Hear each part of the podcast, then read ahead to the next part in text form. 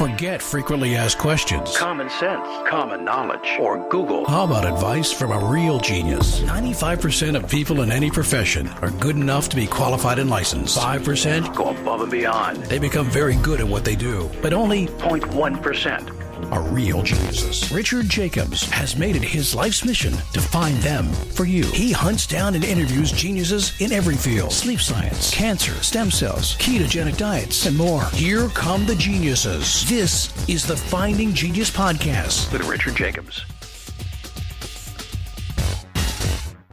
Hello, this is Richard Jacobs with the Finding Genius Podcast. I have uh, Colleen Fitzpatrick.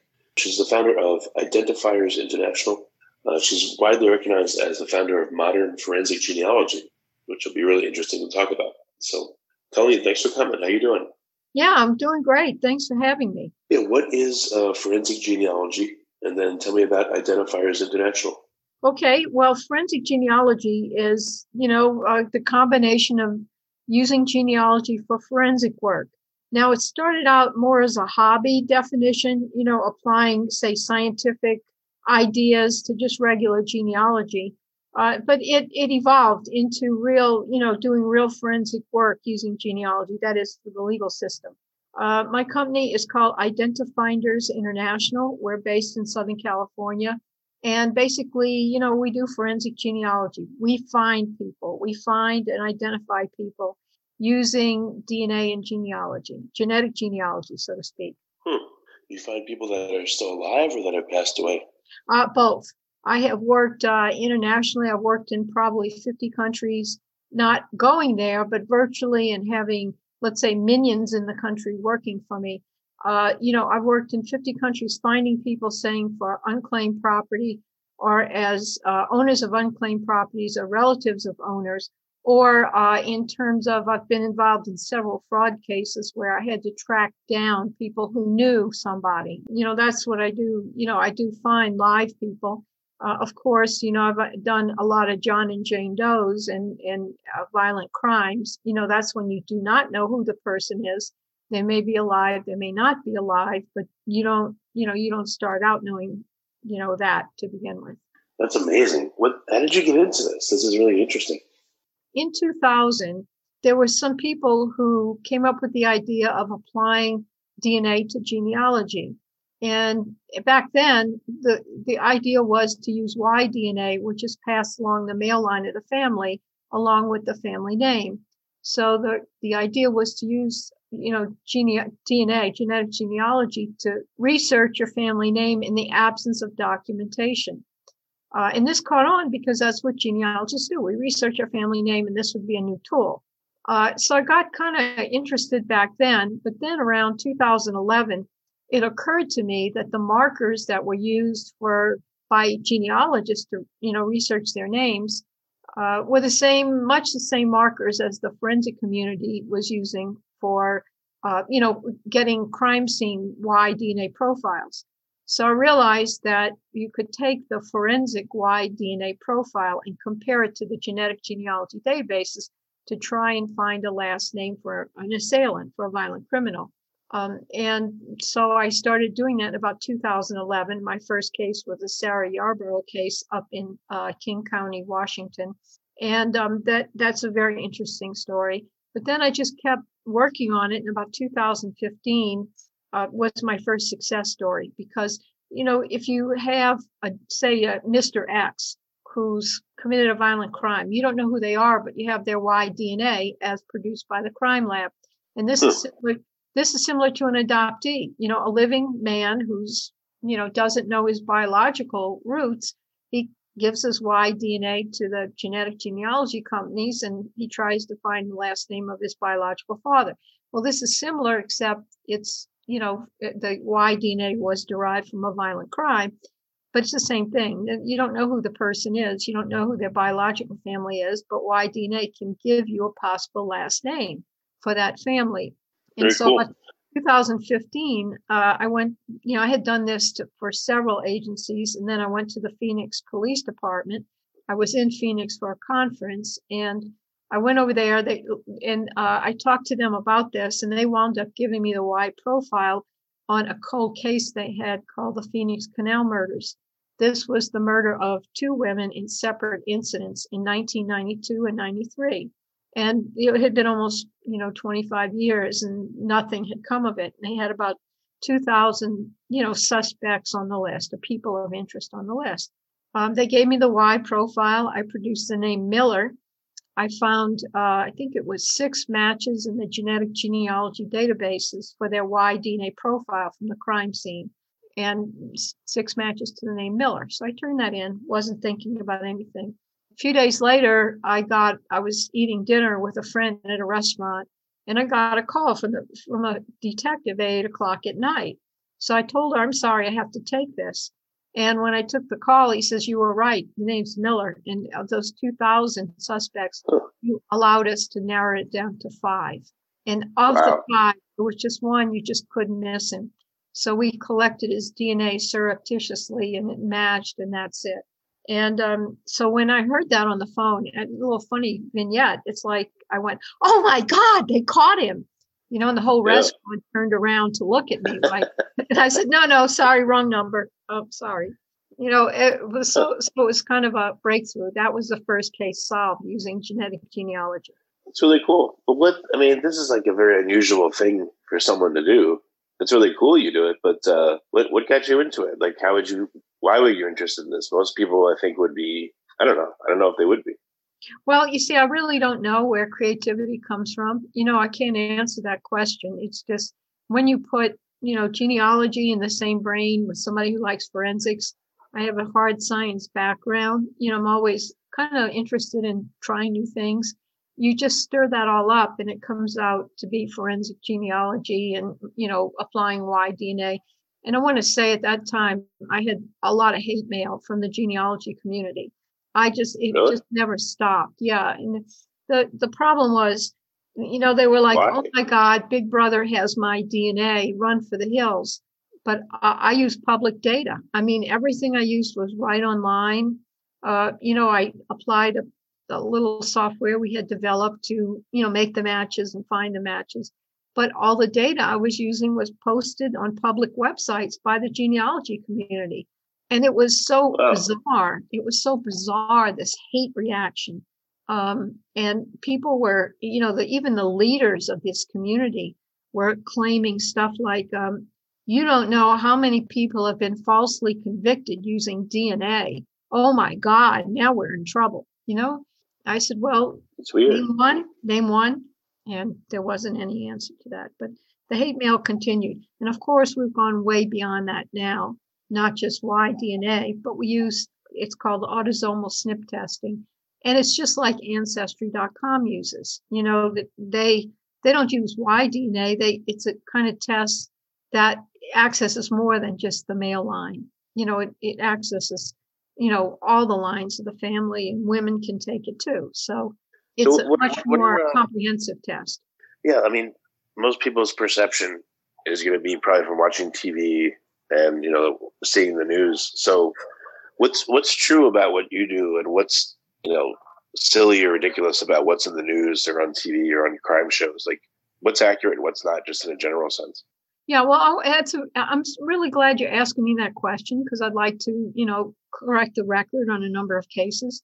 First of all, you don't solve it after the next commercial.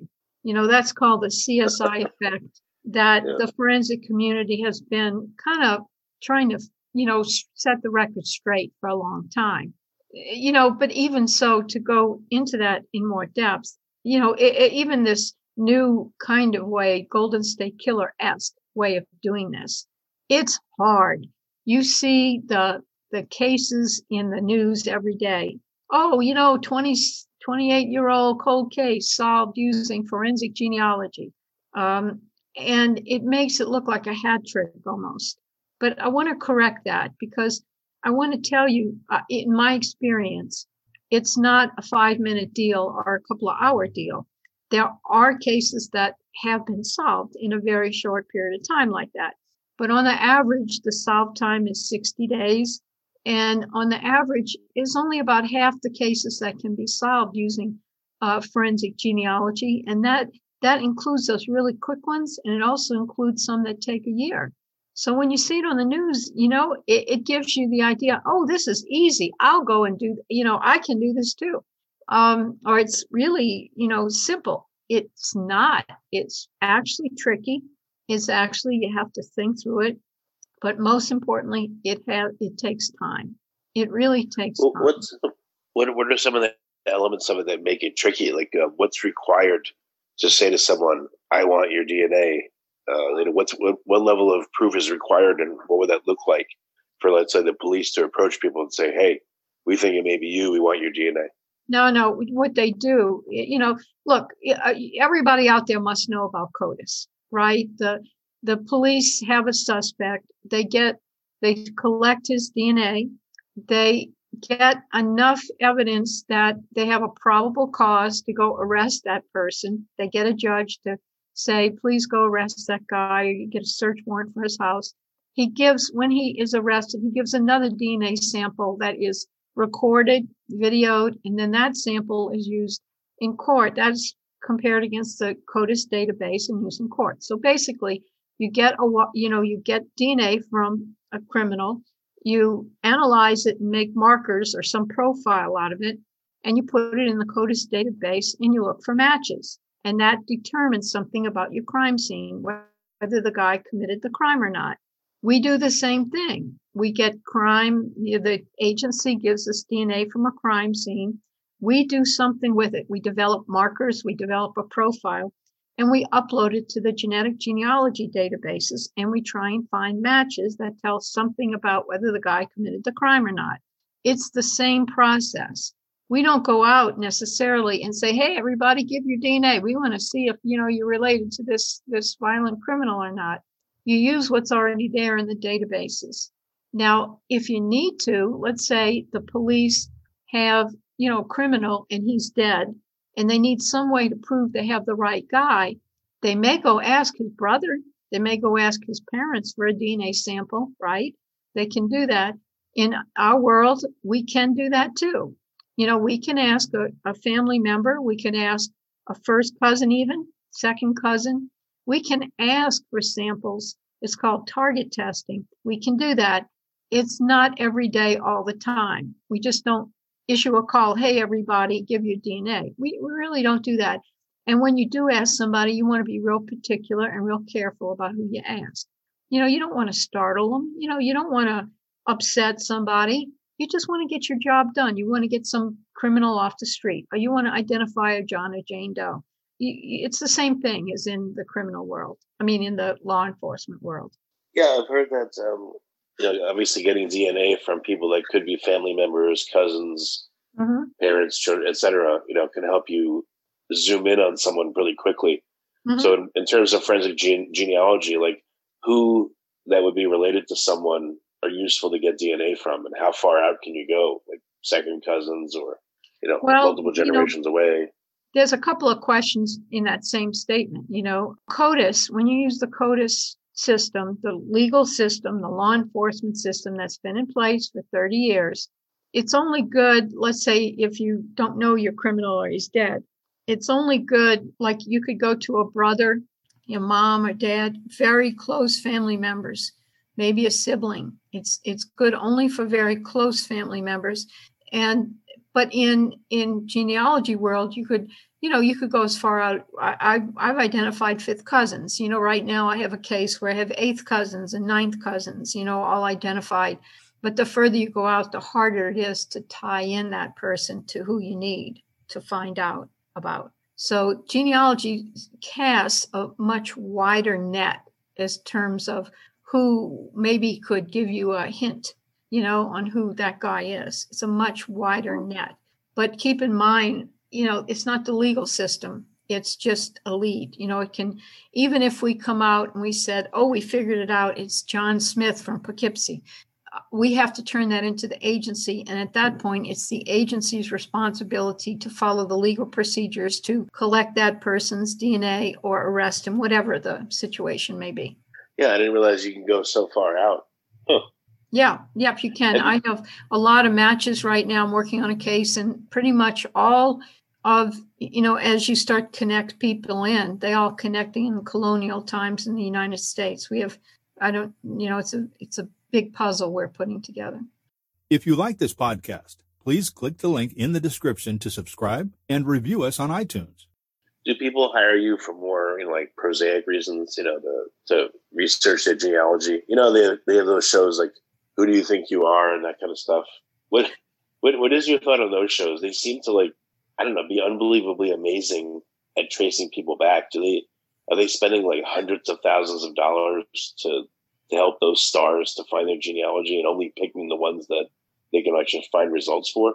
I'm not into that. You know, I try not to do, con, you know, all the normal genealogy stuff. I'm really, it, it's sort of not interesting to me after 40 years, or, you know, I'm actually quite good at it. Um, but I, I do believe that, of course, those production companies have production teams. You know, they have people that they can call at archives, you know, and hire around the world. They have the budget for that. Um, they may have people on the ground in various cities that they know, you know, they're going to need. Um, so I don't know how much the budget is, but of course it's much greater than, say, myself just working on my own or with a few people. Um, and I think they're entertaining. I think it opens up people's eyes on what can be done. I think there's always a fascination for celebrities and the fact that they're normal people too, and they grandma and grandpa were you know, pioneers to the West, just like everyone else's. So I think there's a, you know, a, an interest, a time for that. It's very good. It's not particularly what I do, but you know, it's fine. It's enjoyable. It's entertaining. Yeah. Well, why do you do what you do? There must be. I, I was expecting you to say like there was some, you know, huge seminal event in your life that that caused you to work in this area. Like, you know, I, I think what you do is pretty unusual you know, at a cocktail party, I'm sure people would like love to talk to you, but like, why do you do what you do?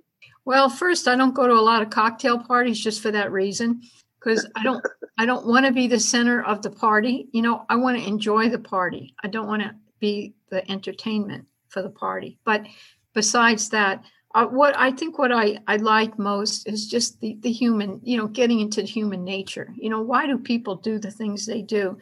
I do want to say I never got interested in this. I was born interested in it.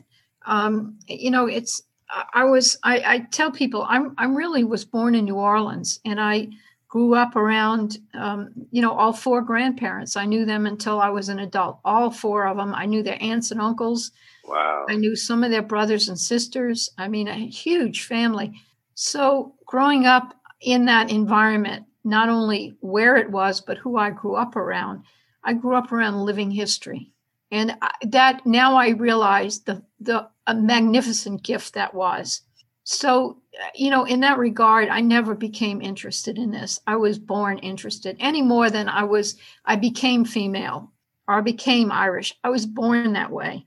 Um, and and so along the way, of course, you know, just being good in science and you know studying science and going into physics, and then I have a doctorate in nuclear physics. You know, that that wires you to be thinking in a certain logical way and you know you apply that to anything you do i had a conversation this morning with a friend on how to boil eggs hard make hard boiled eggs it was so you know kind of everything we tried it was so technical and so interesting but you know it's, it's who you are and how you solve problems in your life so you, you get to genealogy and you say hmm, i have a problem how do i find that guy's Civil War record? Or how do I figure out who he was that committed that crime? And then you bring all your problem solving tools that you've learned in life, and that's what happens. Well, what do you think makes you good at it? What, what makes you the human bloodhound for uh, forensic genealogy? Um, you know, that's another good question. I have to say this. What I think is when I go and talk at seminars, sometimes I'm part of other, you know, a catalog of speakers. There are other speakers there that talk about, God, so many interesting things like electronic surveillance. They talk about fake 911 calls, for example. They talk about stage crime scenes um, and, you know, many other topics. And I, I think one of the things is I try and sit in as many of those talks as I can. And because I'm invited to speak, I have access to those talks. Um, I'm a member of the Vidocq Society, and I just sat in on a talk on um, staged. It was, uh, you know, suicide notes. How to tell a fake suicide note from a real one. And, you know, it was forensic linguistics. And it was, Uh, you know, unbelievably fascinating. It was so good. And I think we have one coming up on blood splatter interpretation. And uh, so I sit in, you know, what makes me good, I think, is I'm so well rounded. You know, I, I try and soak in as much as I can about as many topics as I can, even if it's not directly forensic genealogy it it opens my mind to psychology or how people act or how to tell the good stuff from the bad stuff you know the true stuff from the false stuff you know how to think through and again you know how to think through a problem. I have that technical background that logical kind of way of analyzing things that also helps. So i think that's it. It's just i'm very i'm well rounded i've tried to keep that you know I, I speak several languages so you know i have no you know and that and that in itself is very good. It, it bends your mind to think in many different directions many different interpretations. So i think well my, do, you, do you have um is there a case that you could speak about that really was very curious and unusual and you know can you talk about what made a breakthrough in the case? Do you have any examples in your head of yeah. really memorable ones for yourself? Well you know i told you the phoenix canal murders was very interesting because that was out of the blue Nobody had ever solved a case using forensic genealogy or genetic genealogy before. So that call was the beginning of an era, right? I mean, it was the first case solved using genetic forensic genealogy. Um, so, and I didn't realize what that would, you know, what happened after that. But uh, the other case I'd highlight is the Sarah Yarborough case I mentioned as the first case I ever thought to do. Um, that was 2011 in King County. And the reason that one was that also was the actually maybe the beginning of the era because in that case, um, it, uh, interesting, I came up with the name Fuller for that assailant who killed Sarah Yarborough. And of course, I am matching the Y DNA profile from the crime scene to the genetic genealogy databases for looking for a name. And I come up with the name Fuller. So there are genealogists in the database who provided that match, and I traced their family to a Robert Fuller in Massachusetts in the 1630s. He was not on the Mayflower, but he was related to the Mayflower people, Fuller. Wow. So it, you know, here's here's a very interesting case where we don't know who killed this girl, but we know his genealogy back to the 1600s. Weird. Hmm. So, How would you know that without knowing him, though? Because the genealogist he matched all went back to the Robert Fuller, the same guy. So you have to suppose if if I have six, how many there were 10 or a group that all went back, all their Y profiles matched, and they all went back to Robert Fuller. They the male line of the family was the same guy. It was descendants of that same guy. So our unknown, our Mr. X, had to be a descendant too. You make that assumption because there's so much, so many matches, and he doesn't match anybody else but these Fullers. So, okay, fast forward. The girl who died had a classmate named Elizabeth Fuller. Elizabeth Fuller's was one of five daughters. So can't none of those can be the killer. It, this, this suspicion falls on her father, William Fuller. So he goes and he gives his DNA he was ruled out as the killer. He didn't match CODIS. His DNA did not match the crime scene DNA. He was ruled out as the father of the killer, but it turned out his Y profile matched the killer and he was descended from Robert Fuller as well. So not only did we have the genealogy of Mr. X, we had a cousin, but we just didn't know how close the, co- the cousin could have been 10th cousins. We didn't know. Oh, you can't tell how close they are, mm-hmm. you know, in not terms of certain similarities? No, not with the Y DNA. That's carried along the male line intact. You have the same Y DNA as your father does, and his father, and his father, and his father. You know, with yeah, but wouldn't you be able to once you get within a family, even if it's many generations out? I would think that that would really narrow. You could start looking for all the associates of that person in their mm-hmm. genealogy, and then see if there's you know where's the branch come off to this new this new person. You know. Well, you are correct. You could do that, and you could say which Fullers wind, wound up in the Pacific Northwest. And I did that, but unfortunately, Robert Fuller lived in 1630, and that means he's got tens of thousands of Fuller descendants. You know, you cannot trace that huge family. He probably has 10,000 or more male males named Fuller that descend from him. You know, hmm. so I, I, yeah. So anyway, fast forward, we we got the case last year, and we wound up using you know the big genealogy. I call it the SNP testing genealogy, and we found the man who committed the crime, or he's allegedly committed the crime. His name is Patrick Nicholas. So the first question is, how come he's not named Fuller? And the answer is because his grandfather was adopted. And his grandfather was adopted in Albany, uh, New York, maybe 1910 ish. He, the, he was an orphan. He was put on a train, the orphan train, and sent into the Midwest. And the orphan train collected the orphans from New York, put them on a train. And when the train stopped at the station, all the kids would get off the train and the families would come out and pick which ones they wanted. And then the rest of the kids would go to the next stop.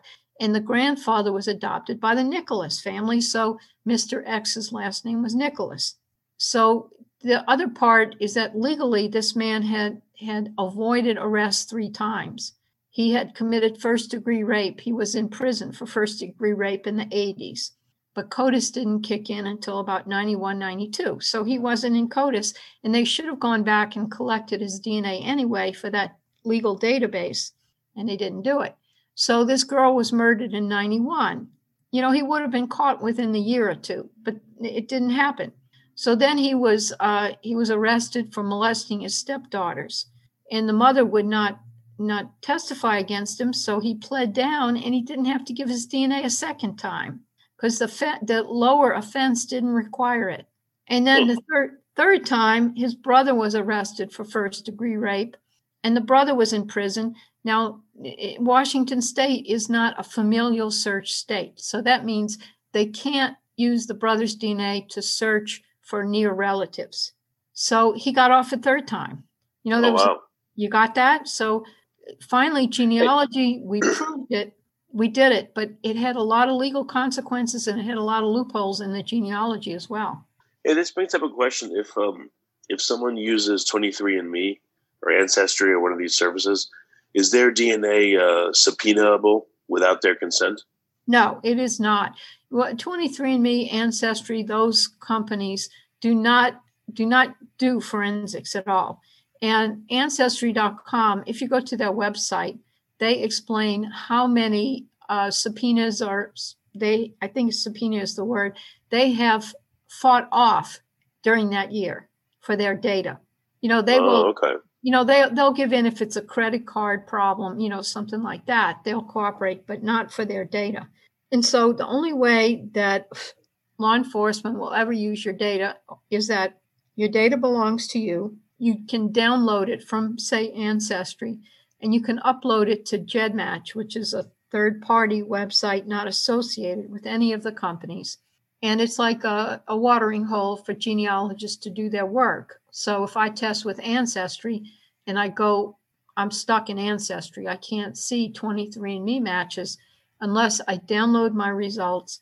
I put them on the GEDmatch database, and there are 23andMe people there too, you know, so I can start to access more people. There are more tools there. And if I go to GEDmatch, I have to agree to allow law enforcement to see if I'm a match to their killer. You know, I have to opt in, so to speak, to law enforcement. So the only way that law enforcement can even see your DNA is for you to agree to that, to upload it to GEDmatch and agree to allow them to see your results.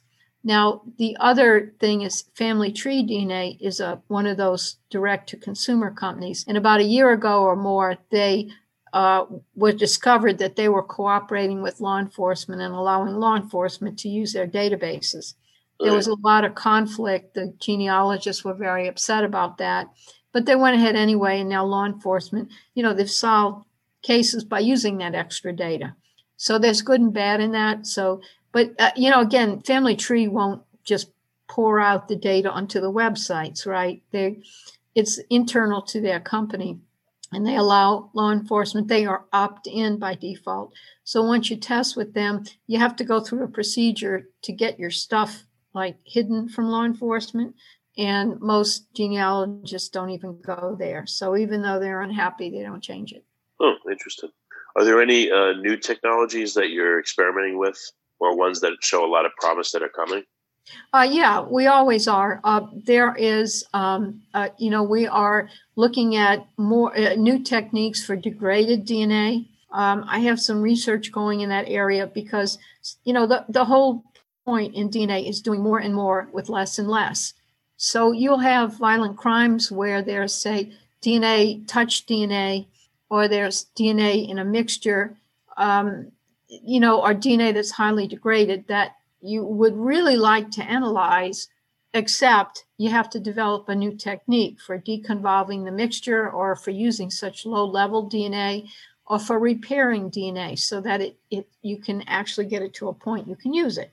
Um, we're doing that, and John and Jane Doe's, a lot of skeletal remains have very bad DNA associated because of all the environmental insults they've experienced. So, part of our research is to do more and more with less and less. We're also doing research on facial reconstruction. We're doing uh, research on a mapping algorithm where you can basically map you know all your all your matches in your database you can find out where they lived and where they crossed paths and kind of make a map on where you think mr x comes from. So we have various areas of research besides just solving cases like we like to do. Are there any um, grand challenges you're working on? Like finding all the descendants of jesus or I don't know, one of these mysteries has been around for hundreds of years, for thousands. Um, well, I'm still working on the Abraham Lincoln DNA uh, project off and on, trying to trace his. It, it, started out as did he have orphan diseases? Did he have various genetic diseases? And it evolved into trying to trace his genealogy, which is very tricky because his uh, mother died when he was nine.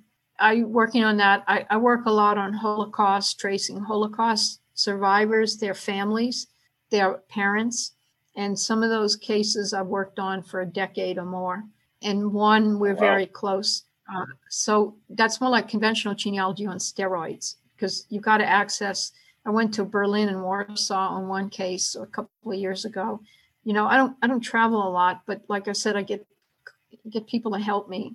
You know, uh, the Holocaust Museum is very good. They've helped me a lot.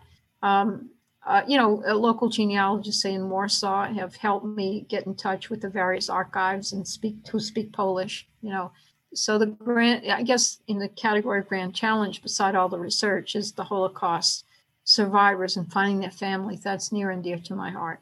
Yeah, that's very very cool. Um, for people that want to enter the field, do uh, you have any recommendations on what they should do to prepare themselves or where they can find more info? Yes, I do what you need to do if you want to get into forensic genealogy and do this cool stuff, start on adoption searches. It's called misattributed paternity or non paternity. Um, like I said, you know, a, a person, DNA from a crime scene, you don't know whose it belongs to, but that's just like a John or Jane Doe or an adoptee. You know, they walk into it not really knowing who they are and they'd like to find their parents. So my suggestion is there are many adoptees, there are many people online looking for help. Do a bunch of adoption searches. See, get get the drill. Don't just inhabit ancestry. Don't get somebody, an adoptee who's been tested at ancestry.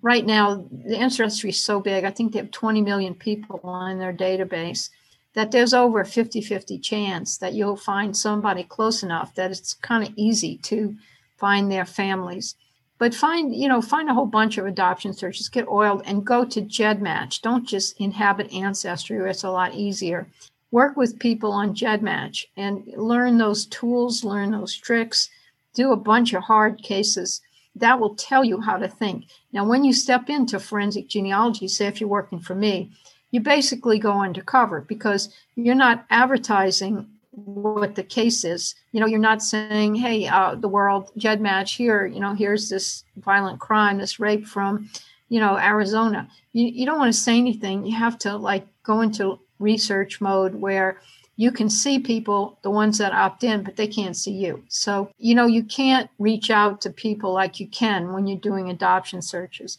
You don't have the big databases you have when you have adoption searches.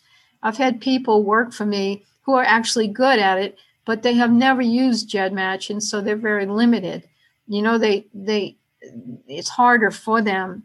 You know, because they're not used to it. So if you're not good at, if you don't have the skill in adoption searches, once you start being restricted on who you can reach out to and who you can get to help you, it gets even harder. What would make a, a case like incredibly difficult? What are some of the factors?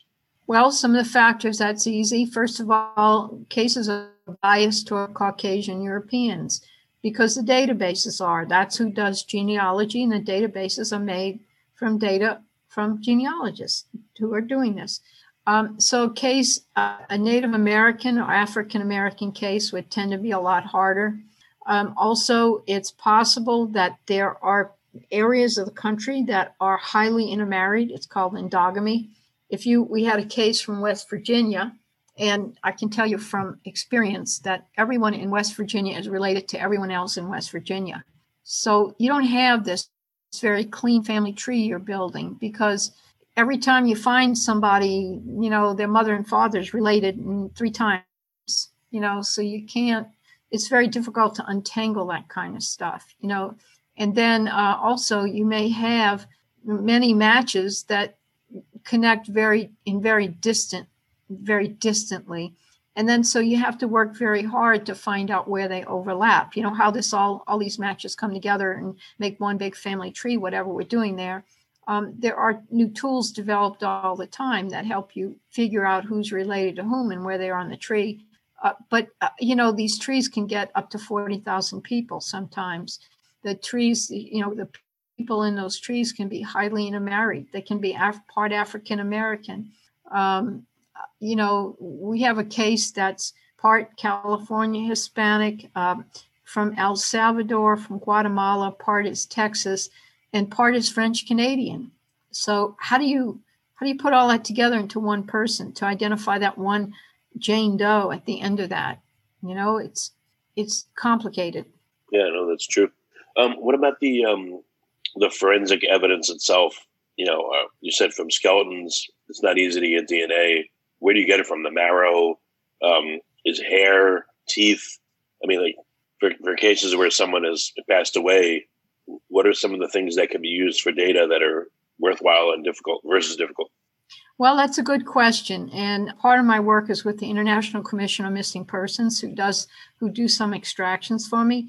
You have the bones, and you have certain uh, bone elements that are um, you know, more eh, conducive to giving you DNA, like molars, because the enamel in your teeth is the hardest substance in your body. So when you, uh, you know, if you find skeletal remains, you know, the teeth are going to protect the soft tissue more than any other element in your body. So you look for the teeth, you look for incisors, you look for the, the teeth that have not been compromised. So the soft tissue is probably intact. Um, you can use a petrous bone, which is on the side of your face, but a lot of people don't want to use that because if you want to do a facial reconstruction, you know, you ruin your chance because that bone's going to be gone. Um, the bone, the DNA is actually not so much in the marrow, but in the matrix of the bone. You know, the bone is actually really spongy in in reality. It hardens as you get older, but still it has a matrix. You know, and the DNA is like kind of hiding in those nooks and crannies in the matrix. So basically, you take a bone and you smash it, smash it, smash it. This machine, you know, you put in a little capsule with a weight, and the machine rocks back and forth and pulverizes the bone into powder. And then you put the powder in certain chemistry. I'm not the one to speak about that. And it, it, it causes the bone uh, powder to dissolve and release the DNA. And you can separate the DNA from the rest of the liquid, and there you have it if the bones are very old or have been out in the weather, um, you know, DNA will degrade. You know, hot weather, humid weather. Um, you know, so you never know. We've had cases that are the remains were only a couple of years old and it was very difficult to get DNA. And then we had one that was 100 years old and it was fine. It was a cave. It was a cave body, a body preserved in a cave over 100 years old. So uh, we thought it was a recent you know, remains of somebody who died, but it was actually when we finished it, it was 100 years old. So DNA is really funny. cool. Yeah, DNA is funny. Now, uh, would you mind if I answered the question again about what makes this difficult? Yeah, sure. Tell me. Okay, look, what you do when you get your, you put your DNA from your Mr. X into the GEDmatch database, let's say. And basically, what happens is you see a lot of matches there. And that means people that are related to your Mr. X. And it tells you how much DNA they share with Mr. X as an indication of how closely they are related. You don't know who these people are, but you find out. You use Facebook, you use their email address, their screen name, you figure out who they are. So you have a list of people who are related to your Mr. X, but you don't know how, how they're related yet. So you build family trees for each one of those people. Let's say the top 20 people. Actually, a GEDmatch list may have a thousand people on it, but the ones at the top are the real close ones, the closer ones. So you build these trees out, and suddenly you see that the trees are starting to connect. Because if all these people are related to Mr. X, then some of them, at least some of them, are going to be related to each other. So as you keep building these 20 trees out, they're going to connect, connect, connect, connect. And if you do your job in a simple case, you're going to find that 10 of those connect with each other. There's one group, and 10 others connect with each other, and that's the second group. But the two groups don't connect to each other.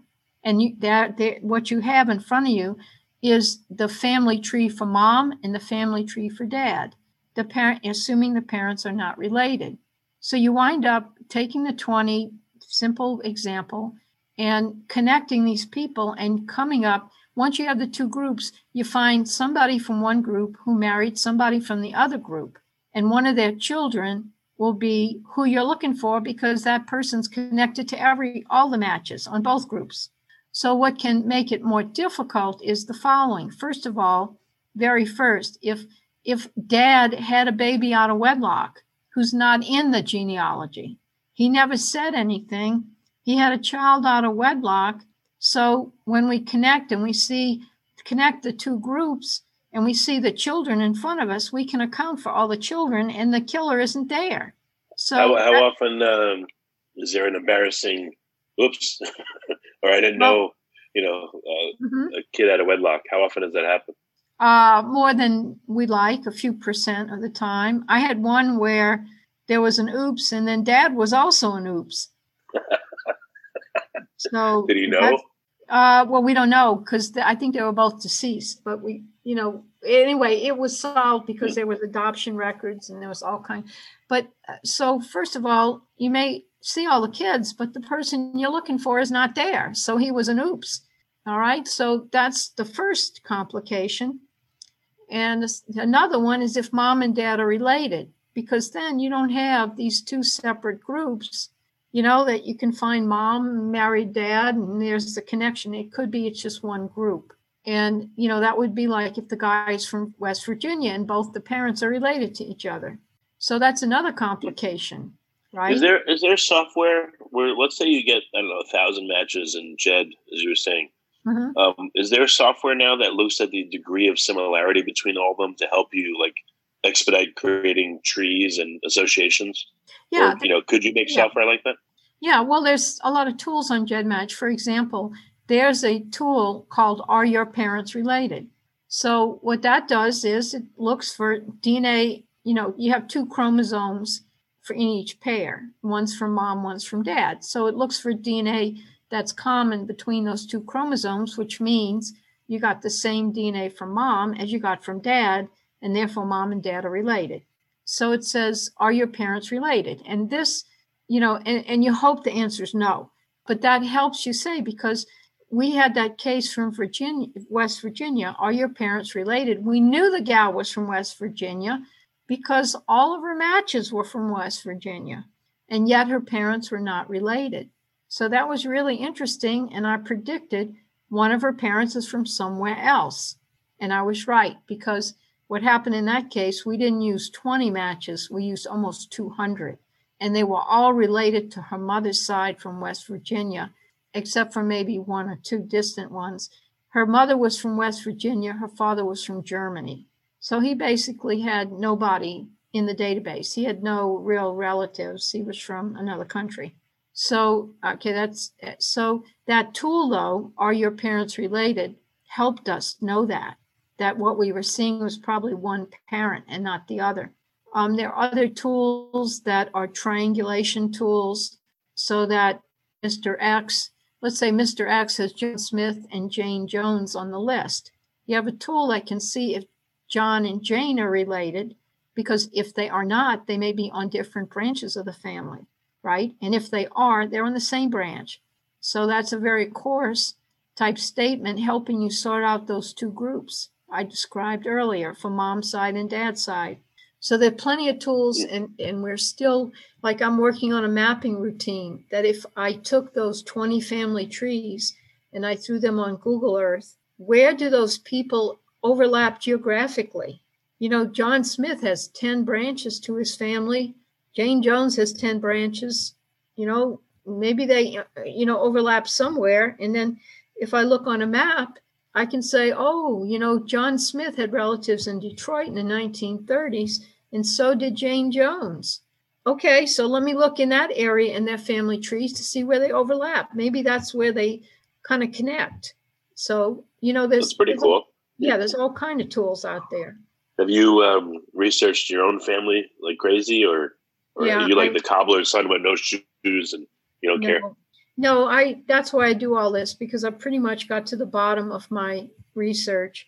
A cousin just yeah, really sent me a whole bunch of new stuff for the first time in about 25 years because I hadn't, you know, hadn't gone back recently and looked at the, you know, the old newspapers, you know, and it turned out there were a few articles about relatives of mine that were very interesting that I didn't I hadn't thought to go back because I got tired of looking and he found some Civil War records. He was very clever about that, and that answered a couple of other mystery questions.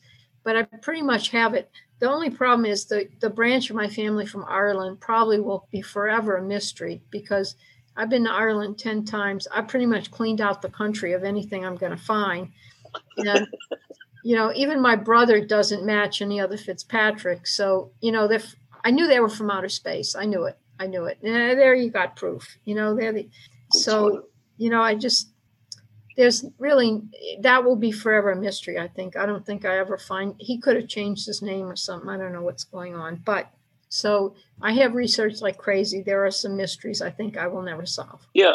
Is there anyone that you've ever looked at that appears to have like no connections to anybody? They just they're like this. I don't know. They just seem to come out of nowhere.